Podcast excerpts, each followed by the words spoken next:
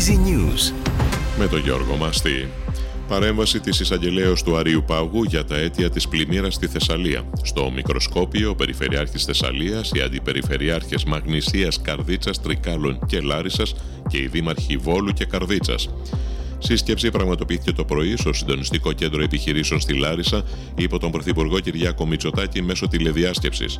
Οι προτεραιότητες που τέθηκαν ήταν δημόσια υγεία, απάντηση υδάτων, αποκατάσταση οδικού δικτύου και κρατική αρρωγή. Κλειστά θα παραμείνουν αύριο τα φαρμακεία της Αττικής λόγω της εορτής της υψώσεως του Τιμίου Σταυρού. Το κοινό θα εξυπηρετηθεί από τα διημερεύοντα και διανυκτερεύοντα φαρμακεία. Φωτιά ξέσπασε νωρίτερα σε δασική έκταση στην τύφρη Φθιώτιδας. Για την κατάσβεσή της κινητοποιήθηκαν 22 πυροσβέστες, μία ομάδα πεζοπόρου τμήματος, 9 οχήματα, 2 αεροσκάφη και ένα ελικόπτερο. Οι συνομιλίες του Ρώσου Προέδρου Βλαντιμίρ Πούτιν με τον Βορειοκορεάτη ηγέτη Κιμ Γιονγκούν ήταν σημαντικές και ουσιαστικές, δήλωσε εκπρόσωπος του Κρεμλίνου Δημήτρη Πεσκόφ. Διευκρίνησε πως οι δύο ηγέτες δεν συζήτησαν για τον κίνδυνο ενός πυρηνικού πολέμου.